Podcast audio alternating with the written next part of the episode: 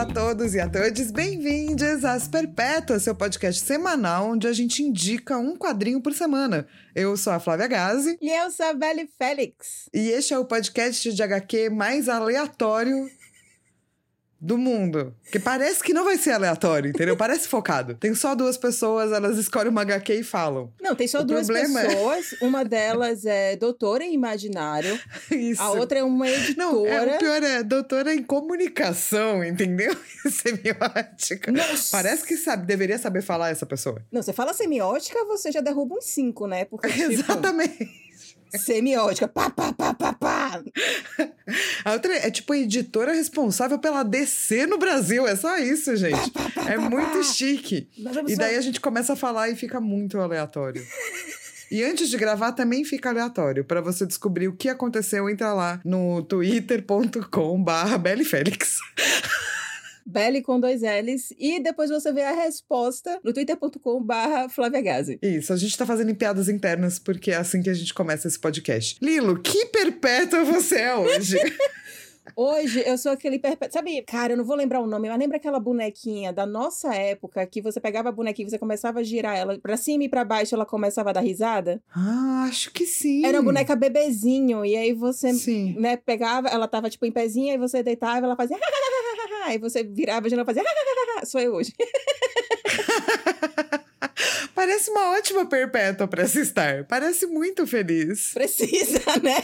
Acho que inclusive é isso. A gente chegou num nível de pandemia que a gente já tá rindo feito Joker, só que como eu acho o Joker muito psicopata, eu prefiro a bonequinha que você gira pra um lado, ela faz.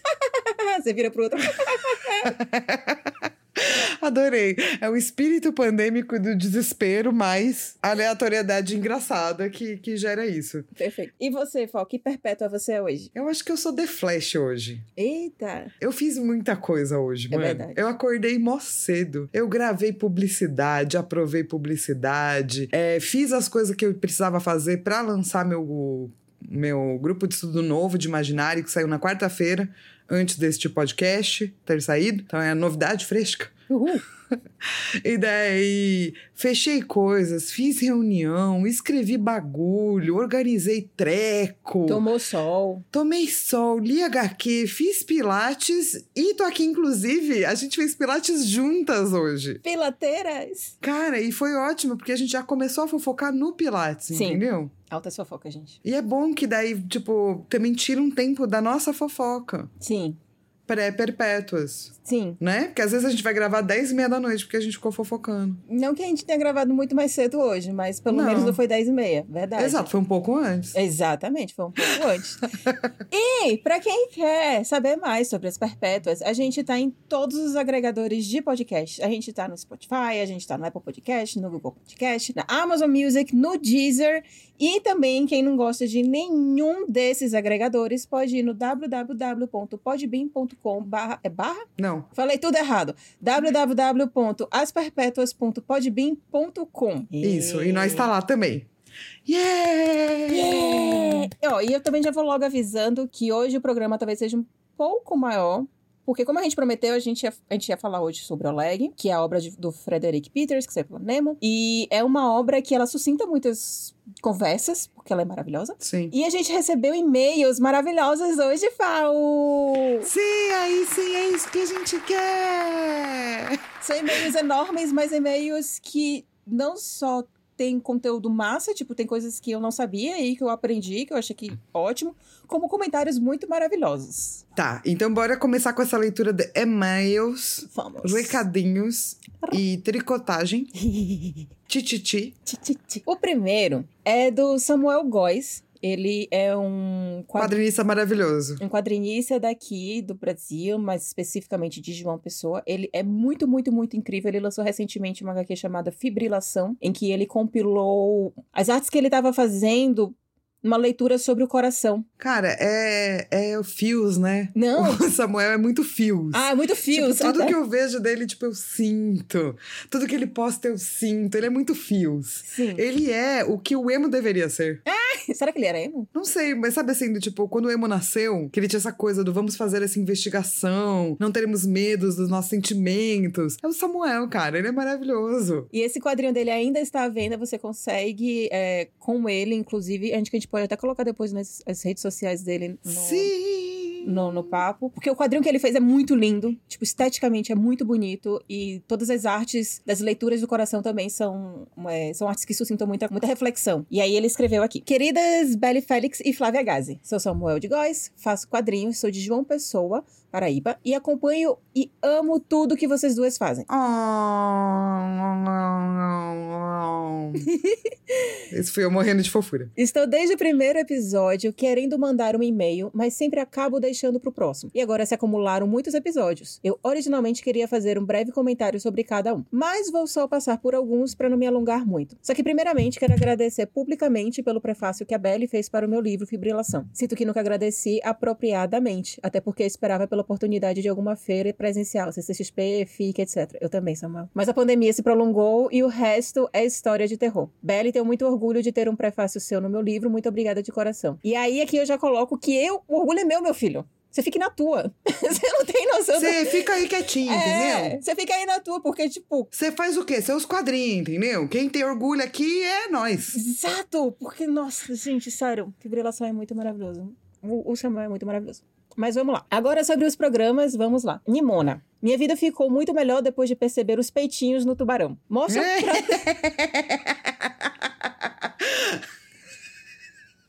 Amei. Mostro pra todo mundo. Amo essa HQ. Minha única crítica é que queria um formato maior. Acho as letras pequenas e ruins de ler e minha vista só piora. Interessante isso daí. Terminei Xirra esses dias junto com meu enteado e foi maravilhoso. Dei o quadrinho para ele ler também e ele adorou. Fiz propaganda do quadrinho falando que é da mesma pessoa que fez o desenho da Xirra. Perfeito. Perfeito. É. É isso. Lavagem. Uma curiosidade sobre o quadrinho de meu amigo e conterrâneo uh, Chico. Peraí que a gente vai rufar os tambores. Solta aí os tambores, digamos.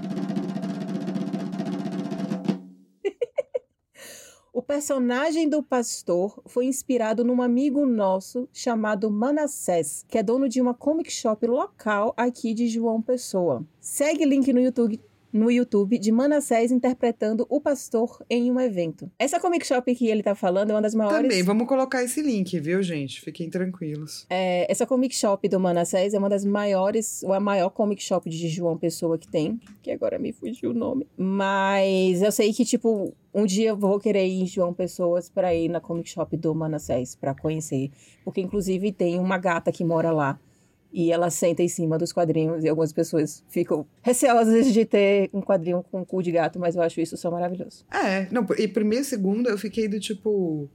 Uma gata que mora lá? A Lila é hétera. Falei, cara, ela vai até João Pessoa conhecer a gata que mora lá. Daí foi, mas foi só meio milésimo de segundo, que daí eu fiz, é óbvio que é um gato de verdade, é óbvio, é óbvio.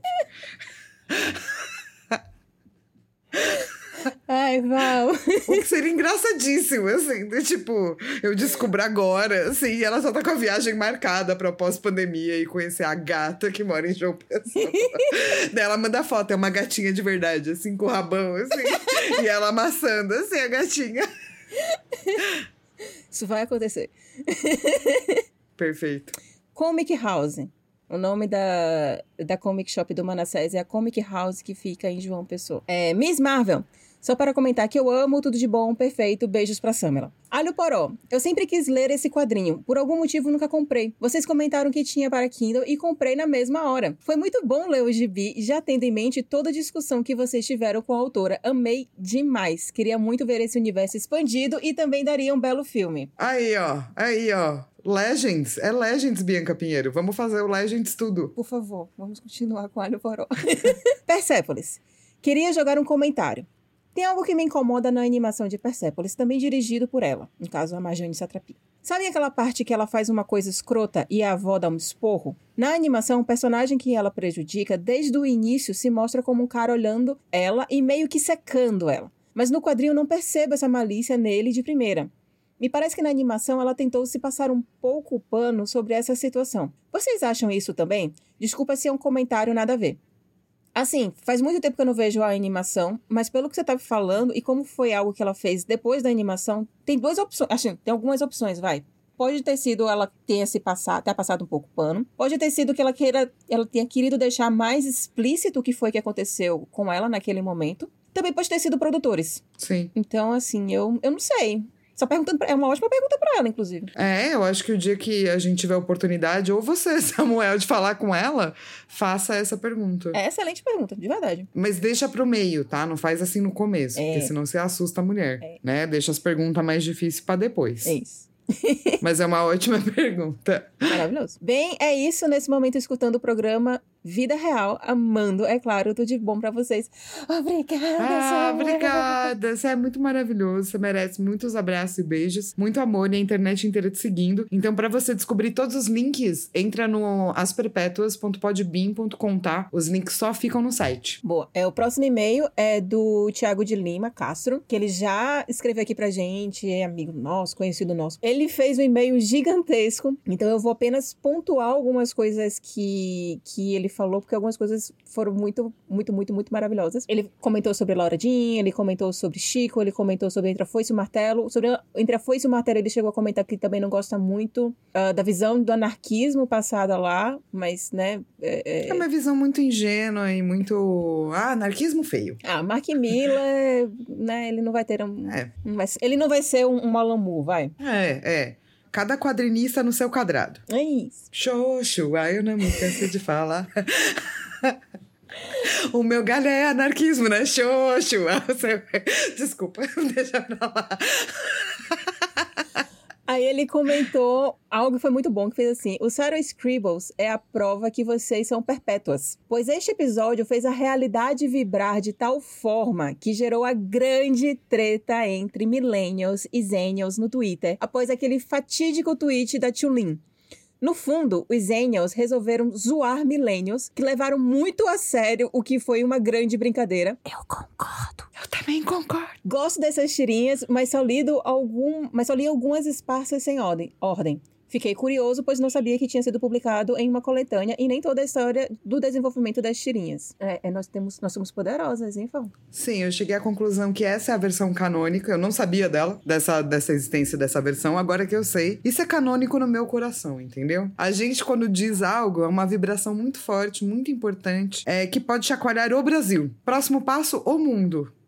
Próximo passo, a galáxia. Próximo passo, este universo. Próximo passo, os outros universos. Próximo passo, as linhas temporais. Aquelas... É que não para nunca mais, né? Próximo passo, todos os outros bichos. Cuidado que a gente começa com o multiverso, depois o universo e a coisa. Depois tem uma É crise. verdade. Isso, mas é assim que funciona. Daí a gente faz um reboot da gente mesma. tá... Ah, nossa, como será nosso reboot? Não sei. É uma boa pergunta pro Thiago. Thiago, É verdade. como será nosso reboot? Próximo e-mail, Thiago, você vai falar como é que é o nosso reboot, porque o Thiago, ele também falou como é que seria a nossa digievolução, que eu não vou falar aqui porque ela é enorme, gente, porque eu quero antes falar outras coisas do e-mail do Thiago, que primeiro que ele pontuou sobre Kamala Khan e Alho Poró, que ele gostou bastante, e eu gostei que tanto o Thiago quanto o Samuel é, ouviram o episódio sem ter lido a HQ antes, e depois de ter ouvido é que eles foram atrás da HQ e gostaram. Então, tipo, dá pra você ouvir com spoilers. Oh, que bom saber. Spoilers não são tão ruins assim. Exato. Daí ele comentou sobre minha experiência lésbica, que ele disse que ele gostaria de ler ou de saber mais de obras sobre a sexualidade e demissexualidade. E eu também quero, vou agora buscar esse tipo de, de, de, de obra, Sim. porque também não me ocorreu neste momento algo sobre isso. E aí, algo polêmico, que foi o lance da homeopatia. Porque a visão que eu tenho da homeopatia já é a crítica. Porém, ele falou que a homeopatia também tem que ser é, feita uma leitura com um recorte social. Que a homeopatia, quando ela surgiu, ela tinha exatamente esse, esse cunho social do remédio, de você medicar a população gratuitamente. Tanto é que essa água ela era dada gratuitamente para a população e o médico ele só viria a cobrar se ele soubesse que aquela pessoa poderia pagar por aquilo ali. Como deveria ser, né? Obviamente, essa discussão já ficou um pouco mais ampla, porque a homeopatia também se tornou uma indústria. Mas eu acho que, assim, tem que ter a discussão do se funciona ou não, mas eu acho que cancelar ou você não fazer a leitura do uso social é muito. termina sendo perigoso, porque aí a gente termina também deixando de fazer a discussão da quebra de patentes do, dos remédios e para que, que serve o remédio, para que, que serve a medicina, por que, que existe essa indústria. Então, muito obrigada, Tiago, por você ter falado sobre a homeopatia, ter posto isso daí, porque agora eu já tenho um, um outro pensamento sobre a homeopatia também. É legal, né? Um outro ponto de vista, um ponto de vista com contexto, na real, né? E, e, e sim, a medicina ela sempre foi, entre aspas, gratuita, né? E, e, e da natureza. E sempre veio da natureza e nunca teve patente. E agora estão patenteando, inclusive, DNAs, populações inteiras. Tem aquele. Eu acho que o nome do documentário é Caçadores de DNA, que é uma galera que vai até locais, tipo, de populações indígenas que não têm contato e não querem ter contato, né, com o mundo externo, dizendo que eles vão fazer testes de saúde. Mas na verdade eles estão coletando DNA, entendeu? Hum para fazer remédio, patenteando planta que tem na Amazônia, sacou? Tipo, é uma planta, cara. É, é, a gente, eu acho que é muito errado, assim, a maneira como a gente. A indústria farmacêutica é muito bizarra, assim, muito, muito. Eu sempre lembro então, do, do, Eu acho interessante, tipo, olhar para outras soluções que não sejam a alopatia. Sim. Por conta disso, assim. Eu acho que a gente tá. É, é, esquisito, né? Mas a homeopata que eu fui, ela não me perguntou se ela podia cobrar ou não, tá? Ela só cobrou. Essa discussão sempre, sempre também me lembra que, daquele livro A Vida Imortal de Henrietta Lacks, que eu vi que virou um documentário, tenho até que assistir. Eu acho que tá inclusive na Amazon Prime, que é uma história de uma mulher negra que é graças às células dela, possibilitou a, os estudo, o estudo sobre o câncer. Só que, tipo, o médico ficou mega rico, a indústria ficou mega rica, e, e a família dessa. Não só ela, como a família da Henrietta nunca ganhou nada. E usaram o corpo de uma mulher preta para fazer estudos. Então, assim, é um Mas livro é isso, maravilhoso. Cara. Tipo, o quanto. A gente só avançou na medicina usando corpos de pessoas, sacou? E muito provavelmente né? de, de pessoas que não sabiam dos seus direitos. Ou que não, né? Não sabiam que talvez poderiam até falar, ah, que bonito, agora me dá porcentagem, sabe? Até hoje a gente não sabe. Pois é, então, como tá acontecendo nos caçadores de DNA, é bizarro, cara.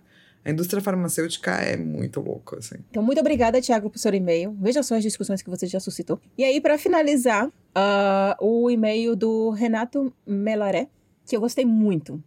Vamos lá. Olá, perpétuas suas maravilhosas! Me chamo Renato, tenho 30 anos e sou muito fã de vocês. Escuto o podcast desde o começo, sigo vocês nas redes sociais bem antes disso e simplesmente adoro as discussões sobre pontos de vista, sua química e amizade. Queria escrever há muito tempo e esse episódio de Pílulas Azuis me deu um motivo a mais. Convivo com HIV há quase 3 anos e não sabia da existência dessa HQ.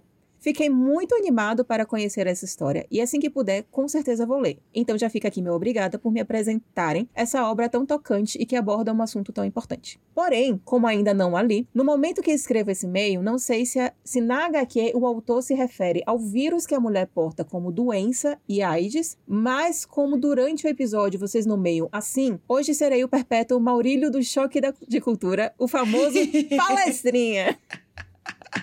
Então, primeiro que tá, tá tudo ótimo, tá? Pode ser, não tem o menor problema. Mesmo porque depois que eu li teu e-mail, é, eu me toquei que quando eu tava aprendendo sobre isso na escola, eu aprendi do jeito que você falou. Tipo, é diferente a AIDS de HIV, sacou? Eu só não falei disso, esqueci totalmente na hora que eu tava gravando o episódio. eu...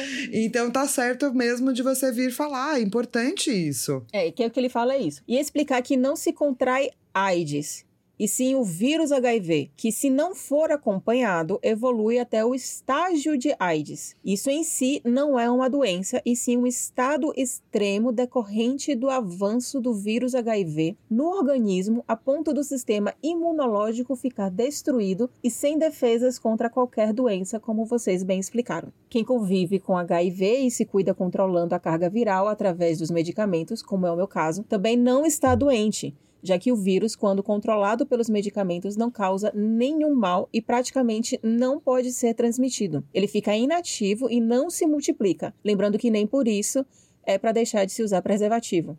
Quem se cuida e toma seus remédios diariamente não vai ter AIDS. Tanto que até mesmo a categoria do HIV, que antes era DST, doença sexualmente transmissível, hoje mudou para IST, infecção sexualmente transmissível, justamente para se tirar essa carga negativa do termo, entre aspas, doença. quem tem HIV não está nem mais nem menos propenso a ficar doente do que qualquer outra pessoa, desde que tome os devidos cuidados e medicamentos. Eu mesmo já tomo só duas pílulas. Aê, parabéns! Que bom, é bom saber que, tipo, eu imagino que você tenha feito tudo isso pelo SUS, então que você é, percebeu que você estava com HIV, que você pode se tratar, que você já está tomando duas pílulas e no futuro serão uma, e depois, muito provavelmente, nenhuma, assim. É, então, o seu e-mail é uma felicidade de receber de vários sentidos. Um, é porque é a experiência de alguém falando. Isso. Né? E falando de algo que que está acontecendo consigo. Sim. Dois, é esclarecedor e educacional. E três, nos dá a felicidade de saber que hoje você com HIV está tomando suas duas pílulas e a gente sabe que por que a gente leu Pílulas Azuis, que amanhã será uma. Logo menos será só uma. Tem um negócio que ele também falou aqui no final, que ele disse assim: pode parecer pequeno só mudar o nome, mas acho legal esclarecer para que cada vez mais possamos entender a condição de quem vive com HIV e acabar com esse estigma tão preconceituoso que estamos doentes. Não é pequeno, também porque acho. nomes têm força normes têm poder. Uma coisa é um, um, um, vírus infeccioso que está controlado, outra coisa é uma doença. É diferente. Se não fosse diferente, a gente não trabalharia com palavras. Tanto eu e Lilo trabalhamos com palavras.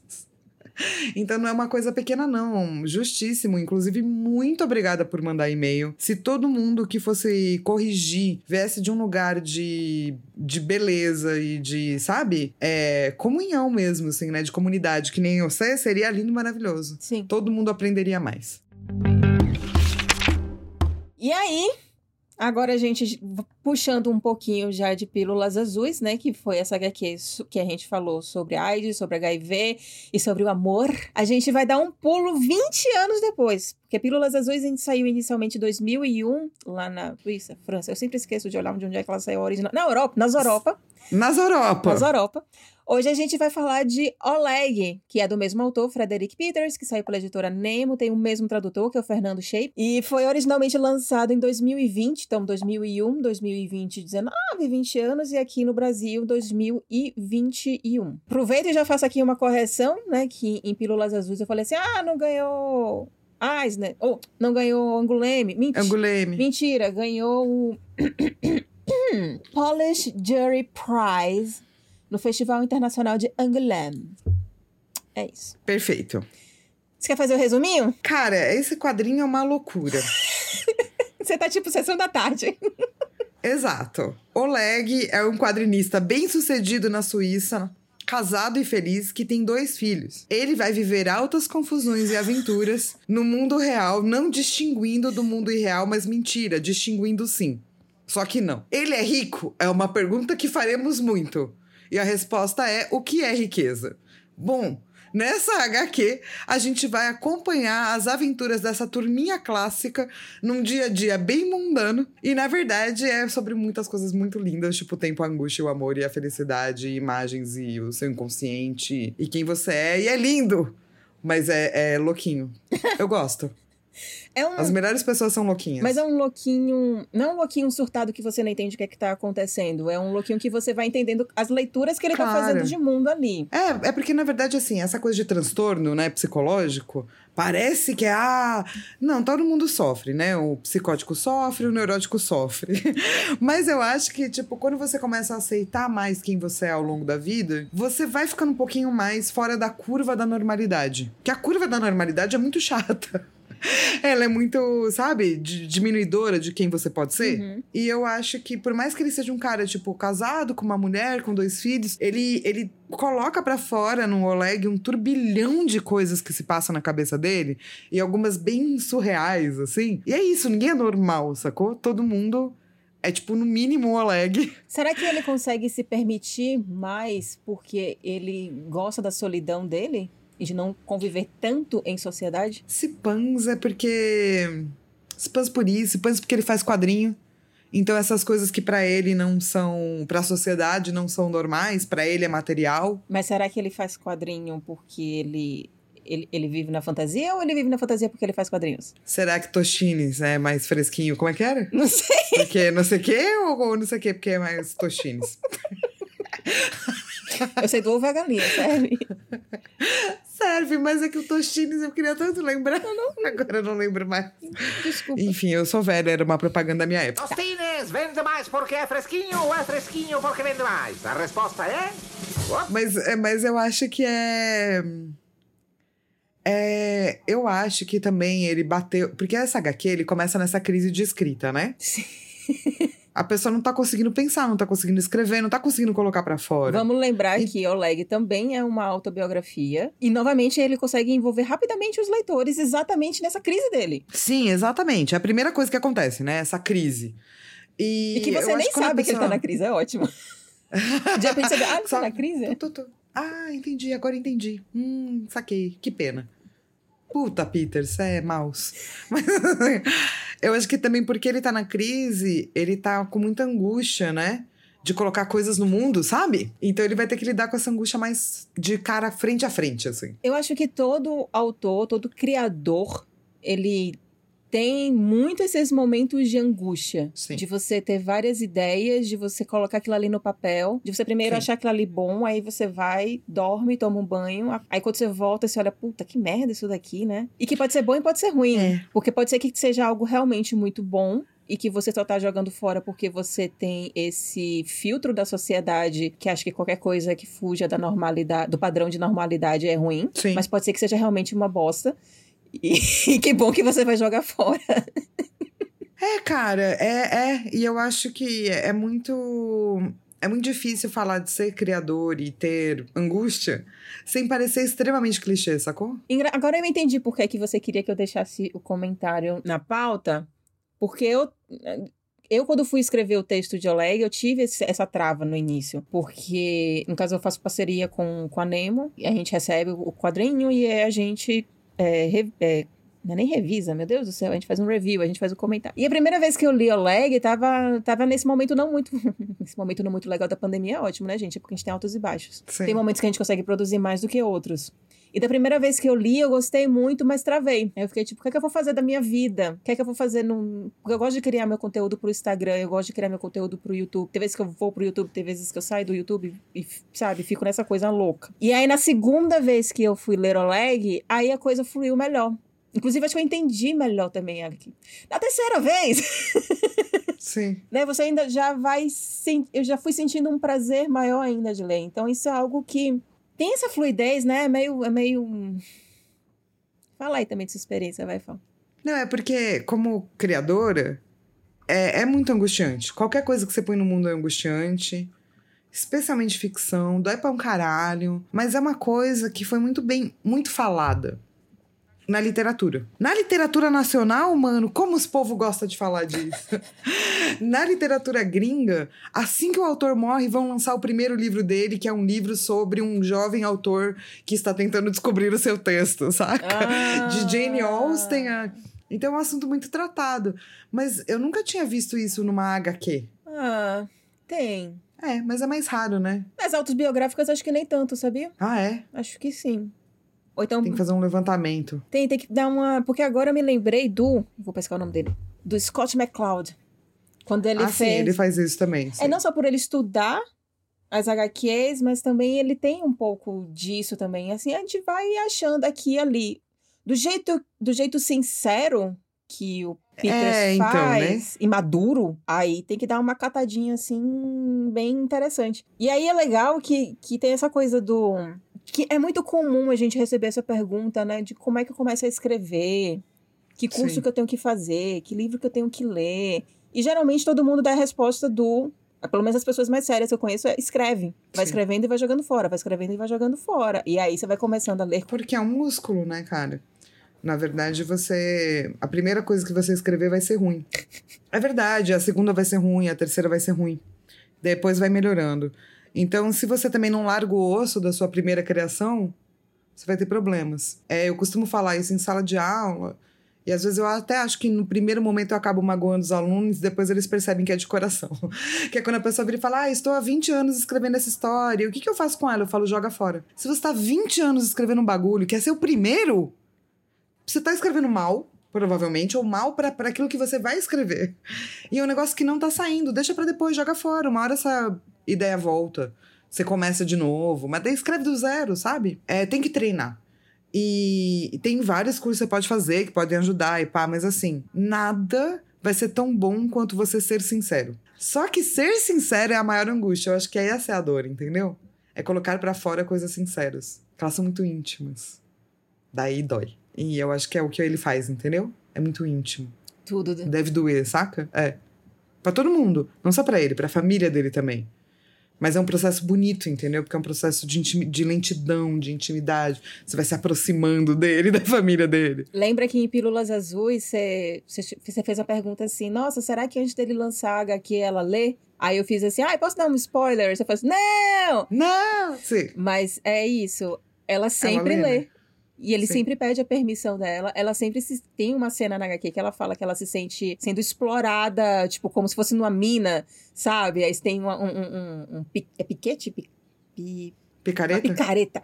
Uma picareta lá e você fica quebrando as coisas e subindo e descendo, entrando na floresta. nananã. Ela se sente essa pessoa. Mas ao mesmo tempo ela, ela também tem um respeito e um companheirismo com o trabalho dele e ele tem com ela, que ela faz, tá, ok, aqui eu deixo você passar desse limite. Sim. É muito bonito. Porque é uma entrega, sacou? Que a gente descobre que eles estão nesse relacionamento há 20 anos. É, uma cumplicidade, né? É muito foda o jeito que ele. É muito foda.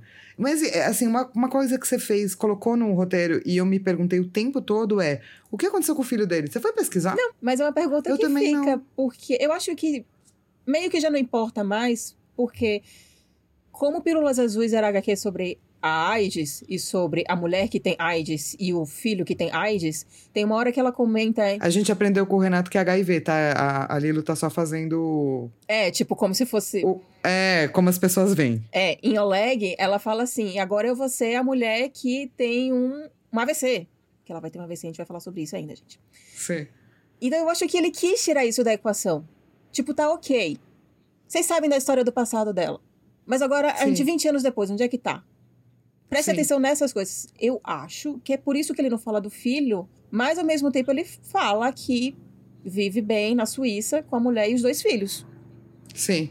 É, tanto que ele cria esse alter ego, né? Oleg, pra contar essa outra parte. Não é o nome dele, né? Sim, porque no primeiro ele falava Fred, de fato, e aqui ele vira Oleg, e tem uma hora que ele faz essa brincadeirinha na, na história, né? Que é, Oleg pode virar Lego, pode virar Le, Le Eagle, e que no caso seria o Lego. Lego, Sim, o sabe? ego. Então, é. tipo, existe de fato essa, essa brincadeirinha ali. E faz super sentido, eu até quero falar mais dela depois, assim. É, mas eu acho que ele é uma pessoa muito sensível. Sempre foi, né? Você vê em Pílulas Azuis, saca? Ele tem uma sensibilidade para com o mundo, para com as pessoas. é, e ele fica muito incomodado, né? Com certas coisas do mundo. Ele é um desses caras que fica muito puto que as pessoas estão sempre ou mexendo no WhatsApp, ou vendo alguma série, ou lendo alguma, alguma revista, sabe?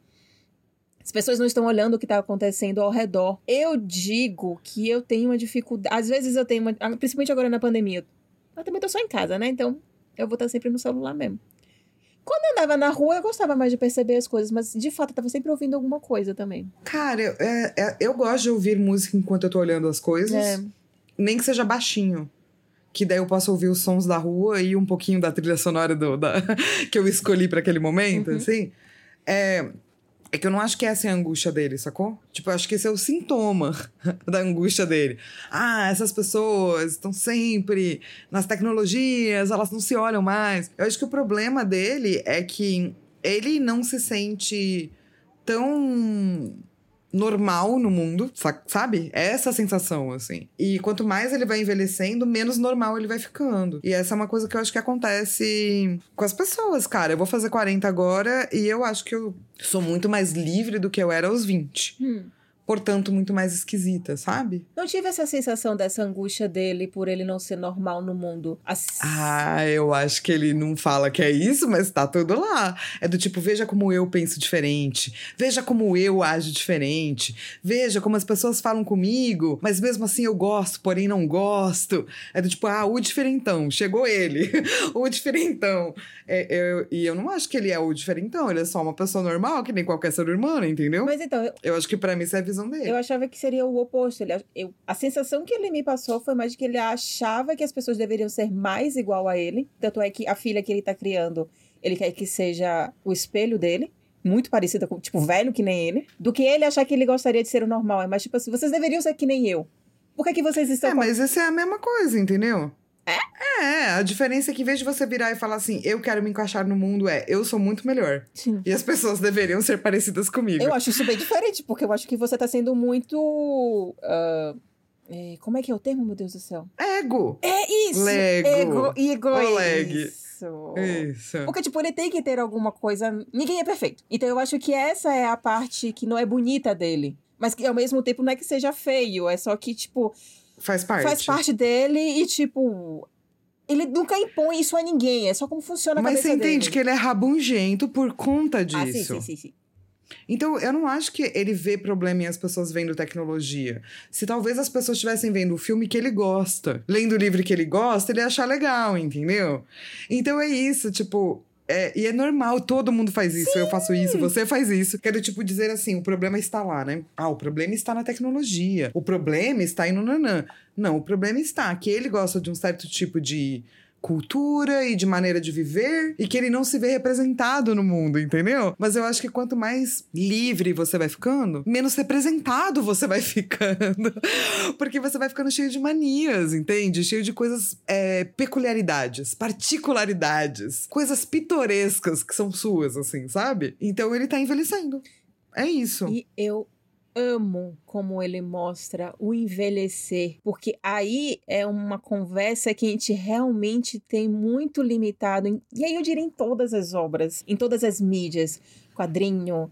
Música agora talvez está mudando um pouco porque os roqueiros ficaram velho e os roqueiros continuam produzindo. Mas produzindo mais ou menos a mesma coisa, né? Ah, alguns sim, outros não. É, mas cadê a coisa do tipo, e agora mudou, meu amor? Escreve aí como é mudar, entendeu? É, tipo seriado, agora a gente tem o Jack and Frank. Frank, não, Frank and Grace. Grace Ah, Frank. esse seriado é bom, é. A gente tá tendo alguns seriados. E aquele do, do. Como é que é o nome daquele do. Eu sei qual é que você tá falando, não sei qual é o nome. Do cara que também tá ficando velho e tem o outro amigo que tá ficando velho É também. Schmidt. É o Michael Douglas que tá ficando velho. Michael Douglas. Class. É esse aí. É muito bom esse seriado Esse também, tenho porque que ele tá ficando velho. É legal. Então são coisas que a gente tá começando a produzir e a gente tá começando a normalizar a velhice, porque uma hora, né, gente? A não ser que você morra aos seus Sim. 30, ou seu. Como é que é o clube? Aquele clube do, do Kurt Cobain? Do 27? Mas tem um nomezinho pra esse. Turn 27, Rock and Roll Heaven. A não ser que você faça parte desse, desse clube. Você, teoricamente, vai envelhecer, né? A não ser que você morra. Eu tava falando isso hoje no Pilates. Eu tô mais perto hoje da minha terceira idade do que dos meus 18 anos. Olha. Eu fiz essa passagem já, né?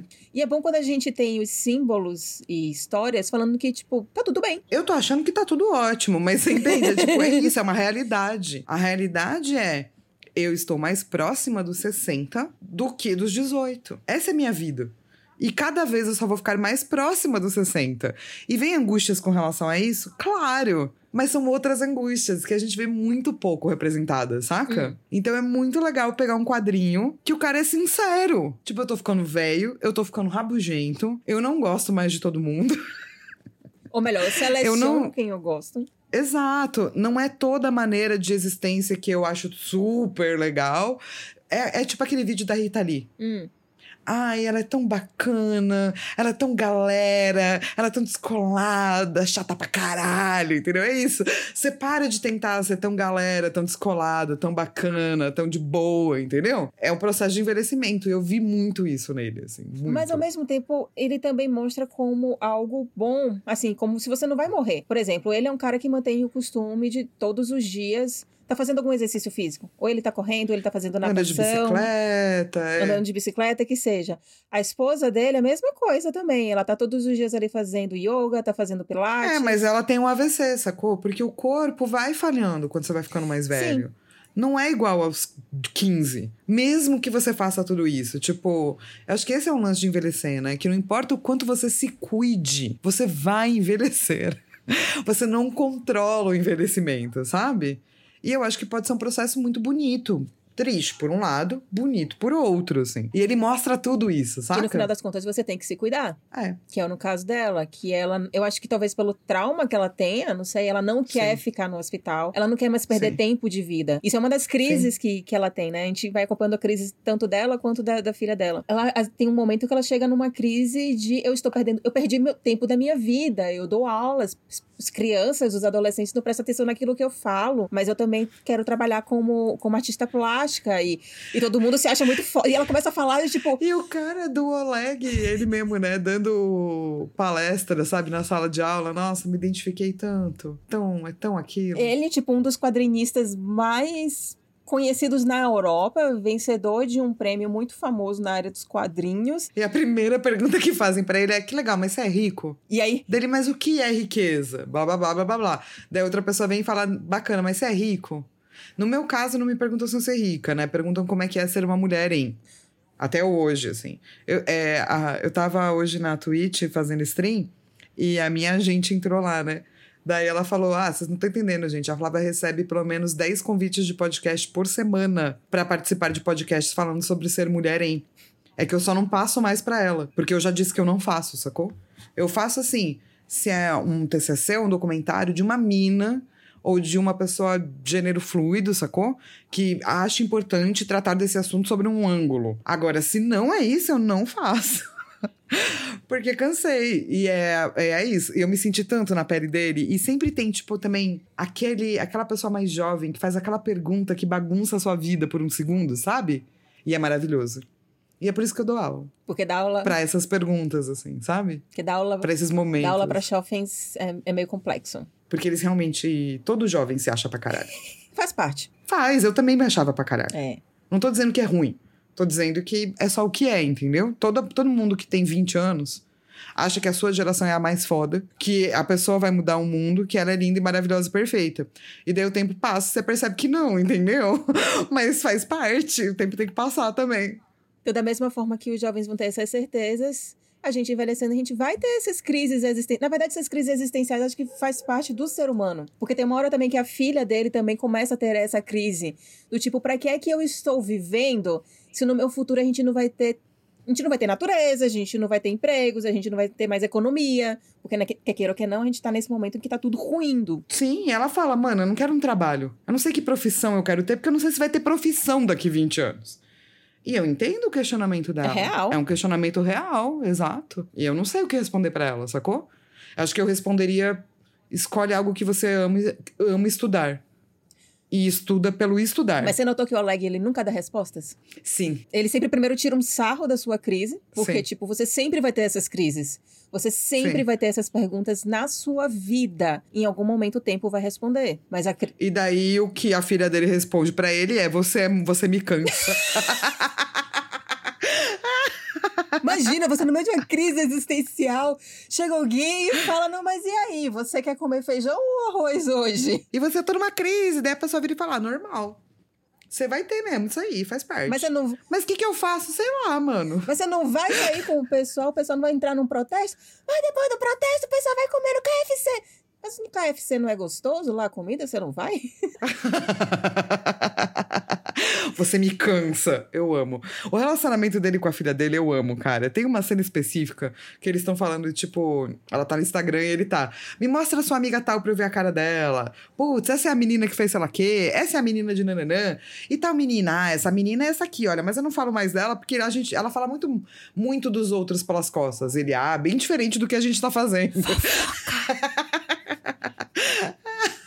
E daí ele fala, me mostra os carinha que você curte. E daí chega uma hora que aparece um cara que ela fala: Ah, mas esse cara aqui, falaram que o pinto dele era pequeno, e daí ele fez um vídeo pra provar que não era. Daí ele falou: Abre o vídeo aí então pra nós ver. E daí a filha dele fala: Mano, mano, minha não, né? Não, a a Daí filha ele fala faz, sério, é, ela fala assim, tipo, eu tô- evitei de ver esse pênis até hoje, você quer ver comigo? ele faz tipo, ups. E na cabeça dele, provavelmente, ele tava pensando: Porra, mas até queria. Não, e legal que sutilmente ele mostra que, olha, com minha esposa aqui que tem HIV, a gente teve outro filho, tá? Ou melhor, Sim. a gente teve, a gente teve essa filha, ela tá aqui saudável, super saudável. Porque a gente descobre em pílulas Sim. azuis que tem essa criança, tem essa menina. Mas tá aqui essa menina saudável, super inteligente, espírito de velha, porque é meu reflexo, Sim. Passando por aí, mostrando fotos no Instagram. De- semipintos. E isso, e não querendo falar, mostrar pintos. E ela adora o cara cabeludo nórdico É, e não, não gosta do cara do hip hop, mas o Oleg falou assim: hum, você gosta do cara do hip hop, que eu sei. é muito bonitinho, né, cara? É uma relação linda de pai e filha. Muito linda. Eu gostei demais. Novamente, mais uma vez, a gente trazendo uma HQ com excelente representatividade de família. É verdade, né? A gente fala de muitas HQs que têm ótimas famílias. Não é, minha gente? É, pois E é. é- Tem que ver isso aí na terapia. Nada, eu tô só enchendo, né? Tipo, Vamos agora só trazer a família destruída nessa porra. Qual é a próxima HQ que a gente vai falar mesmo, gente? Eu não lembro mais. tô só enchendo. Eu só achei que seria espirituoso e. é, como é que é? Conflitivo. E aí, em meio a todas essas coisas mundanas que a gente vai vendo em Oleg, aí acontece o AVC e é muito legal a forma como ele mostra esse AVC. Porque você não espera que vai acontecer um AVC como é na vida real. Sim. Você acorda, você vai lá fazer seu xixi, você escova seus dentes, toma seu banho, vai fazer seu café da manhã. Aí você segue toda a sua rotina e aí acontece, do seu ponto de vista. Aí o seu parceiro vai ter um outro ponto de vista. E cada um vai tendo esse ponto de vista sobre como é que foi esse AVC e ele acontece. E aí você vai ter que lidar com isso no médico, né? Assim, não tem como você fugir disso, nem tem como você negar disso. Mas a primeira coisa que a gente faz quando a gente tem uma doença, né? A gente quer negar que tem essa doença. Nossa, cara, quando eu vi ela falando, a gente vai no hospital amanhã, eu falei, mano. Isso é muito verdadeiro, né? A mulher acabou de cair no chão dura. Não sabe, não conseguia ver. O braço direito dela não conseguia Ela ficou sentir. cega, né? Assim, cega É, durante e- um tempo. Sim, né? Tipo, ela teve essa coisa assim, daí ela fala: Não, agora eu tô bem, não preciso ir no médico, não. Vamos no hospital amanhã. E eu, tipo, gente, isso é muito real. O ser humano faz muito isso. Você faz muito isso. Muito. Eu, pelo menos, Muito. sou a pessoa que cortei o dedo, fica em dúvida se tem que ir para o hospital. Eu pergunto para uma pessoa confiável, que não está em crise. Tenho que ir para o hospital? Aí a pessoa que não está em crise fala: tem. Eu falo, tá bom, e vou. É verdade, daí você vai. É. Eu não, eu falo, não, eu vejo semana que vem. E o dedo lá sangrando, caindo assim, pendurado. não, isso aí não é nada. Bota um Um band-aid. dedo caído, tem vários. Vai crescer um rabo daqui a pouco, não tem problema. O que, que é um dedo quando você tem um rabo? É, Essa sou muito eu. Fiquei meio assustada. Falei, gente. E aí é bom que É, né? Que aí é, é, mais uma vez o Frederick mostrando o ponto de vista dele em relação a, a hospitais, a médicos. Dessa vez ele não tem uma relação tão legal assim com o médico, apesar dele confiar. E Mas, mano, os caras estão lá no médico, o médico fala que é um AVC, sacou? Tá todo mundo tipo, meu Deus, um AVC, meu Deus. E daí o médico tá falando, ele fala assim: seu sotaque é esquisito, da onde você é? O cara fala de tal lugar. Daí ele fala, ah, beleza. E a mulher dele olha pra ele do tipo, mano, você tá perdendo a sua cabeça nesse momento? E é. É a forma que ele lida com, com a realidade, com a fantasia. Sim. Na, na cabeça dele. É muito bom depois quando ele mostra esse passeio que, que foi, né, entre aspas, nessa jornada aí, que foi a- a- o AVC dela. E, e eu gosto quando ele mostra a cena do guarda-chuva, porque uma das coisas que ela tem que fazer é botar um, um trocinho no coração, que é em forma de um guarda-chuvinha que abre ali num- numa das artérias, ou numa das veias, eu não sei, no aurículo, algo assim do gênero, minha gente. Ou ventrículo também, ó. Um treco louco lá que tá explicado na HQ, gente. Isso! É porque eu lembro de aurículo ventrículo. Direito e esquerdo. E aí tem uma hora que ele faz essa brincadeirinha de tirar um guarda-chuva do coração dela que vai proteger eles dois da chuva. E aí tem uma plateia que bate palmas e ela fica tipo, ai, Oleg! Não acredito! É maravilhoso. É, é uma HQ, é porque a gente não falou disso, né? Mas no meio de tudo isso, Uhum. ele vai devaneando. Uhum. Não apenas com o mundo real, mas com potenciais histórias que ele vai contar, assim. Que ele nunca conta, né? O que eu acho muito incrível, porque uma das coisas que eu adoro falar, tipo, em aula é: não importa a sua premissa. A sua premissa não é genial, sacou? Uhum. premissa todo mundo tem. O que importa é como você conta a história. E ele deixa isso muito claro, mostrando as premissas que ele não desenvolve, porque são todas legais, ele podia fazer. Mesmo aquela, aquelas que ele fala, ah, essa aqui é meio tosca. Achei ótimo. É, e os devaneios da cabeça dele, é esse bando de histórias interrompidas, assim.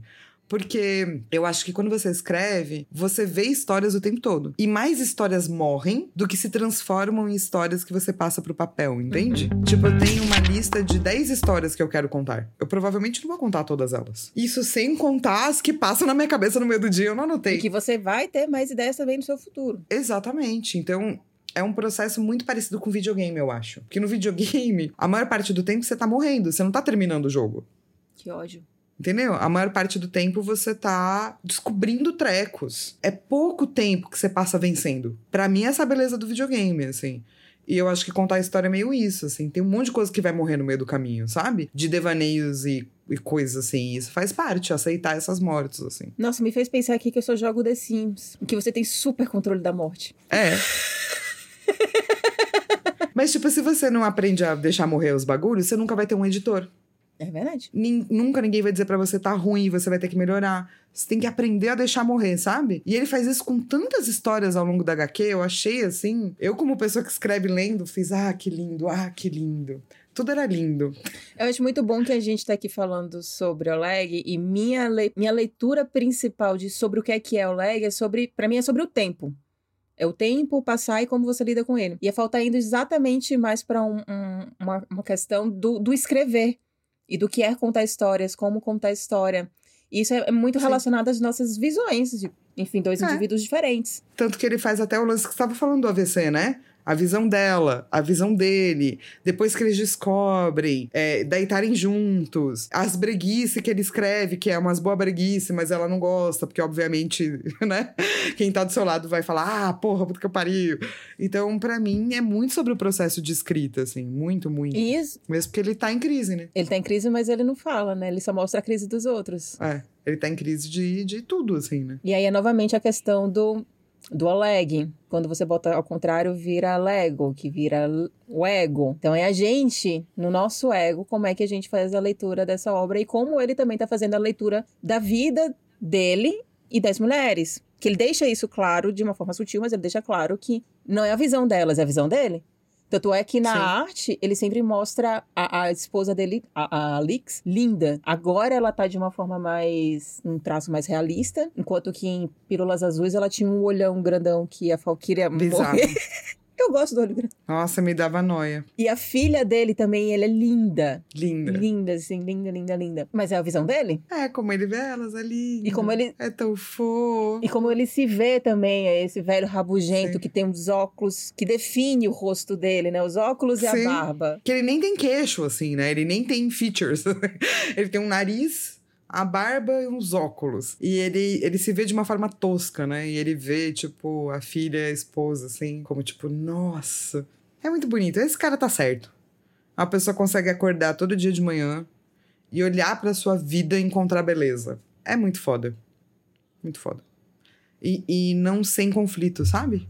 Eu, eu, quando a gente estava conversando antes, a gente estava falando sobre isso, né? De como você tem um relacionamento de 20 anos, é, é, é, você deixar muita coisa de lado, você conseguir passar por muitas coisas mesmo. Só que a, a, sensação que eu tenho é que no relacionamento deles, eles, eles souberam bem lidar com, com esses conflitos. E tem casais que não têm conflitos, são raros, mas, mas tem. E eu acho que como eles começaram já de uma forma em que eles precisavam ter uma companhia. Tem casais que não tem conflito? Tem. Ah, não tem não, mentira. Isso aí é mentira. Eu, eu conheço.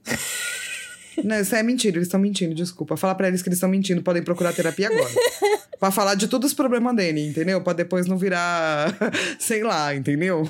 Outros trecos. Porque é, tem uma frase do Bachelard, e ele tem essa, esse livro que é A Terra e os Devaneios do Repouso, que ele fala só das imagens de intimidade. E a primeira coisa que ele vai falar sobre intimidade é que toda a intimidade é em conflito. Porque quando você quer ser íntimo e você quer mostrar para o outro quem você é. E você quer que o outro te ame por aquilo que você é.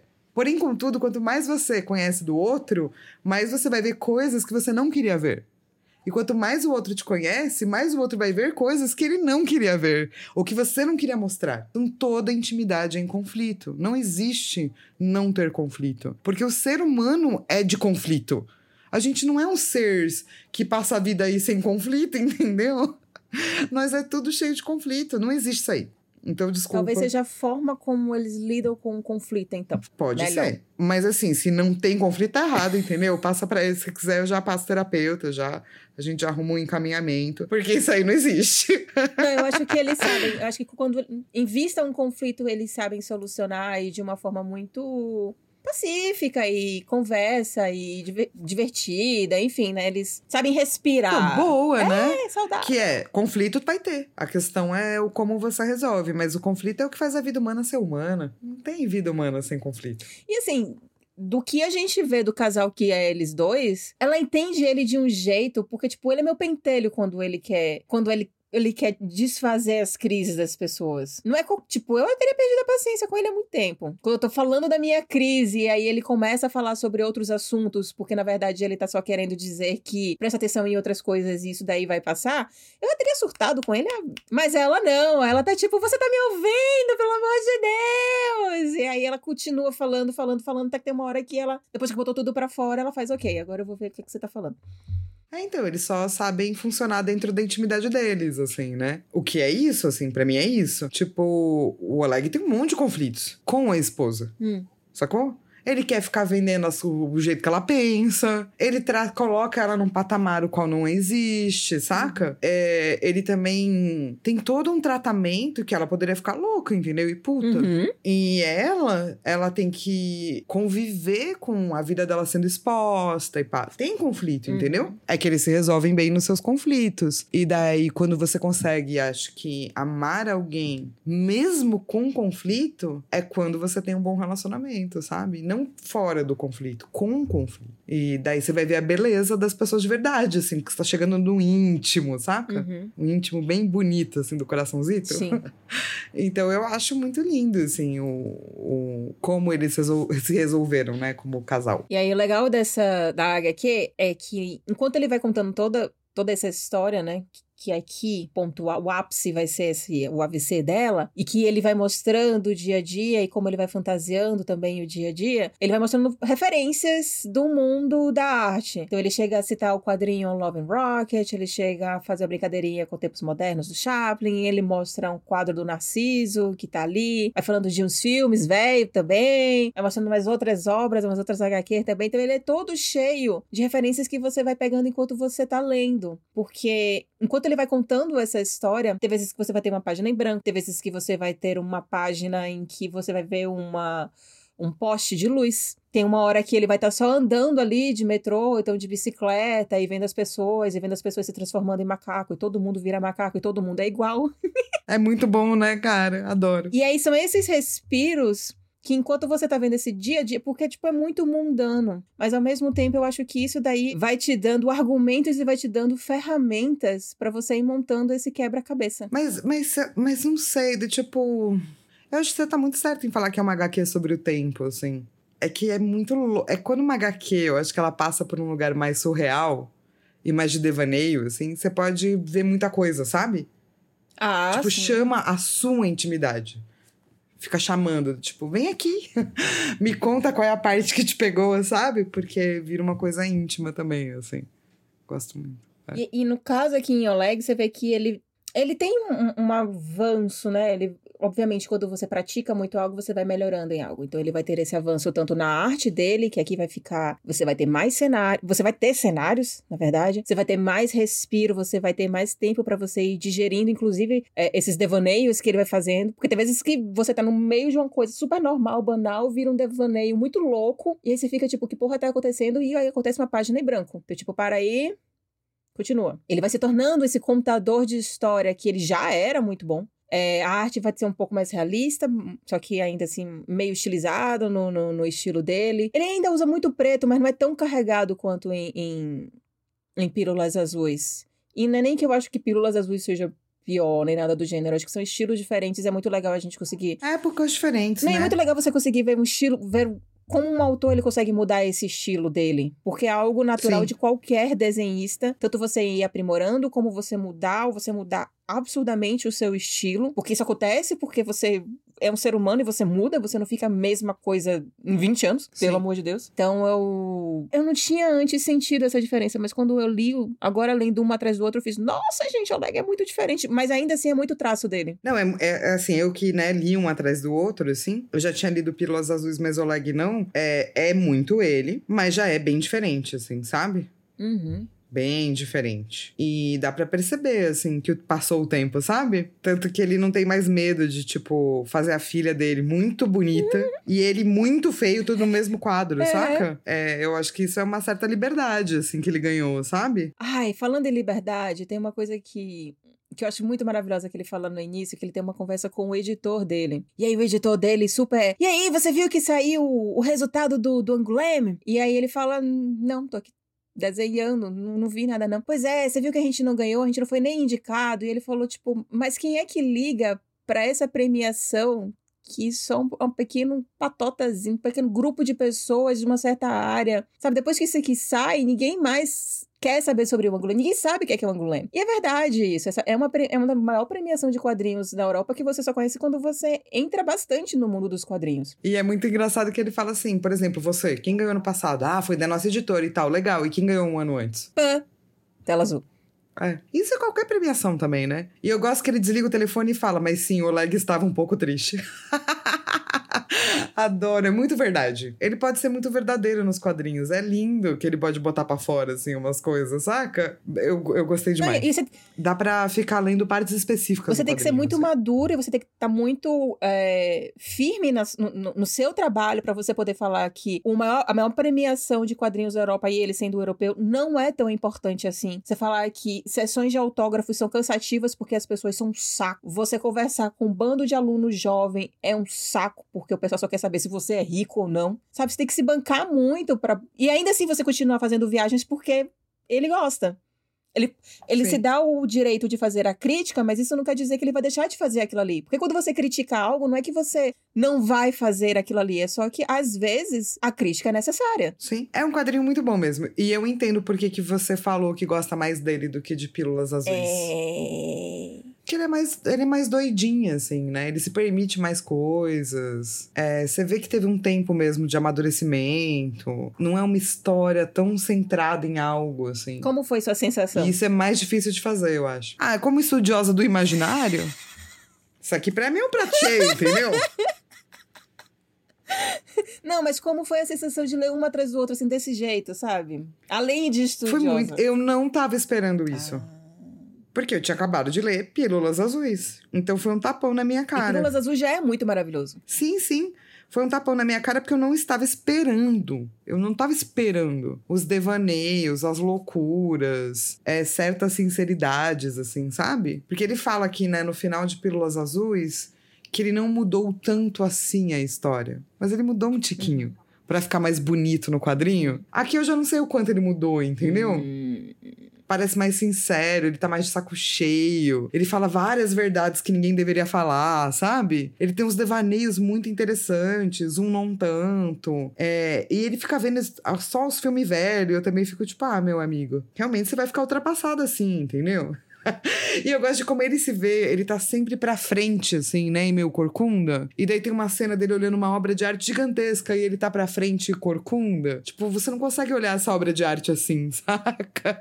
Isso é só uma coisa que você tá. Tem tanta coisa dele aqui que dá pra ler umas 20 vezes, assim. É. E ele fala nele na terceira pessoa, cara. Que ele tá narrando a história do Oleg, só que o Oleg é ele, né? Então quando tem essas frases do tipo, Oleg sente que é mentira, eu falo, mano, você ficou velho e muito brega, mas eu te amo. Oleg custará um bocado para conciliar o sono. Muito brega, amei. E qual, tipo, muito brega, 10 de 10. e qual é a nota que você dá? Muito brega, 10 de 10.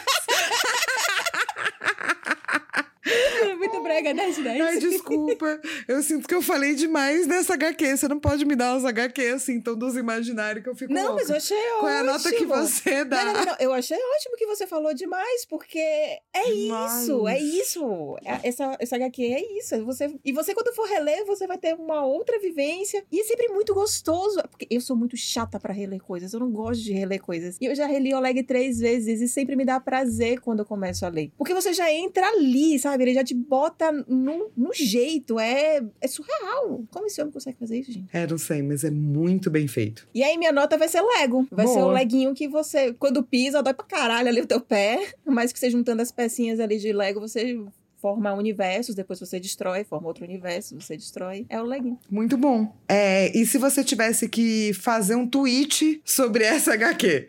Qual seria seu O tweet? tempo é foda, velho. O hip hop é foda, saca? Foi assim que eu me senti. Quando eu li isso, o tempo é foda. Próxima vez a gente chama Load. Isso. Pelo menos pra ler esse tweet Tá aqui. E se você tivesse que resumir em um tweet, como é que seria? Não é bem um resumo, eu acho, mas tudo bem. Acho que eu não consigo resumir. Mas eu diria: a realidade é feita de diversos sonhos e por vezes diversos pesadelos. Eita. É, né? É. Tem uns pesadelos aí também, né? E tem vários sonhos também. É porque eu acho que eu fui um pouco mais fantasia e você foi mais direta. Tipo, é meio estranho, porque geralmente eu sou a pessoa que é direta e você vai mais pra fantasia. É verdade, geralmente você é Lilodrax. E eu falei, ai, gente, o tempo é foda, porque o tempo é uma merda, mas o tempo é maravilhoso. Mas você foi lá e falou assim, não. Sim. Diversos sonhos, diversos pesados, que estranho. É, não sei. É o, é o que o Peters faz. Oleg Hum. se sentiu Lilo e Flávia alternaram os papéis nesse podcast. Cara. Não sei, acho que ele traz coisas, Uhum. né? E talvez porque é a primeira vez que eu tô lendo, assim, eu ainda tô mais. Tomada? Tomada. Tomada é uma boa palavra. Tá bom. Eu gosto de tantos quadros, Lilo. Tantos quadros. Tipo, eu abro a página e falo: olha esse quadro que ele vai pular na piscina e pula todo torto. Amo. Olha esse quadro que nananana, amo, sabe? Por sinal, você quer falar o que é que você ama? Ah, eu amo a frase do começo. Que a gente É. tá falando, né, de epíteto no episódio passado. E essa aqui já começa com uma frase é, que é, deixa eu pegar o nome da pessoa, do Niels Bohr, que Ai, é: esqueci. Tudo aquilo que chamamos de real é feito de coisas que não podem ser consideradas reais. E eu aplaudo essa frase. Qual é a sua frase, amor? A minha frase, amor, é: Por que reparas tu o cisco no olho de seu irmão, mas não percebes a viga que está no seu próprio olho?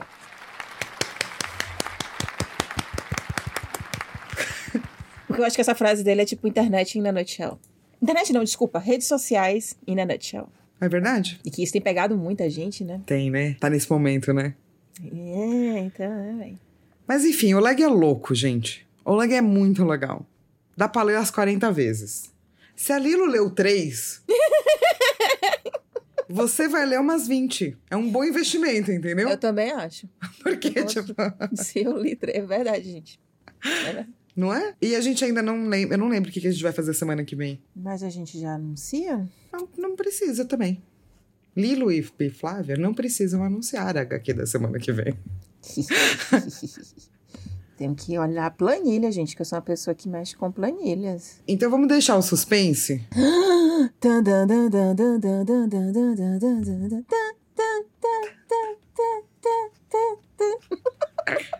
Manda e-mail pra gente, asperpetas.gmail.com e não esquece de é, olhar as nossas redes sociais ou a nossa rede social, Instagram, instagram.com.br asperpetuas.